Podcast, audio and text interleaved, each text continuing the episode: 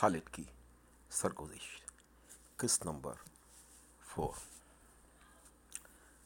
اب میری اس عمر عمر میں جب زندگی کی شام گہری ہوتی چلی ہے، میرا احساس اور قوی ہو گیا ہے کہ خوشید فاطمہ کے کردار والی خاتون خال خال ہی ملیں گی۔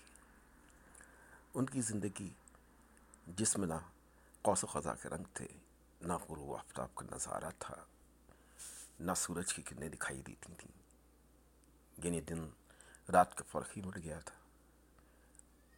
دن میرا روتا ہے میری رات کو، رات روتی ہے میرے دن کے لیے۔ خوشید فاطمہ کے لیے طلاق کا گھاؤ بھرتے بھرتے ہی بھرنا تھا۔ پھر گھاؤ کا زخم جب بھر بھی چلا تھا تو زخم کی کرباہٹ کیسے ختم ہوتی؟ کہ سامنے پہاڑ جیسی زندگی ہے، اولاد ہے بہن بھائی چھوٹے ہیں پڑھ رہے ہیں۔ حالات بھی ایسے نہیں کہ گھر سے قدم باہر نکالا جائے۔ ذرا گھر سے نکل کر دیکھنا صرف چمن میں کس قدر پتے جھڑے ہیں۔ لیکن یہ ضرور ہوا کہ بہن بھائیوں اور ماں باپ کی محبتیں اور ہمدردیاں آنے والی زندگی کے لیے امید کا چراغ بن گئی ماں کو دو غم کھائے جا رہے تھے۔ ایک ہے ٹوٹنے کا غم۔ اور دوسرا غم ان کا اپنا بھی، اپنا نہیں تھا جتنا اپنی اولاد کا تھا۔ ان کی خواہش تھی کہ خود وہ، ان کی اولاد، خود وہ اور ان کی اولاد کسی پر بوجھ نہ بنے۔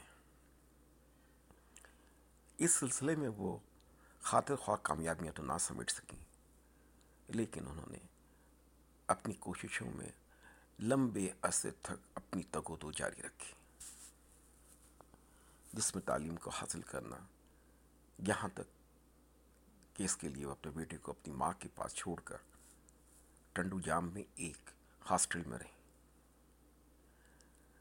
اس زمانے میں ٹنڈو جام میں ایک لڑکیوں کا انسٹیٹیوٹ قائم ہوا تھا اور وہاں لڑکیوں کے لیے ایسی تعلیم و تربیت کی کوشش تھی جن کی تکمیل پر لڑکیاں اپنے آپ کو میدان عمل میں لائیں۔ اس انسٹیٹیوٹ میں ماں نے تقریباً چھ مہینے تعلیم حاصل کی۔ مجھے بھی وہاں دو دن گزارنے کا موقع ملا۔ شمی قسمت۔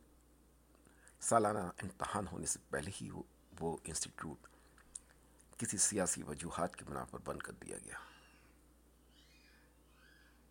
لاہور میں ہماری ماں کی ایک رشتے کی چچی رہا کرتی تھی۔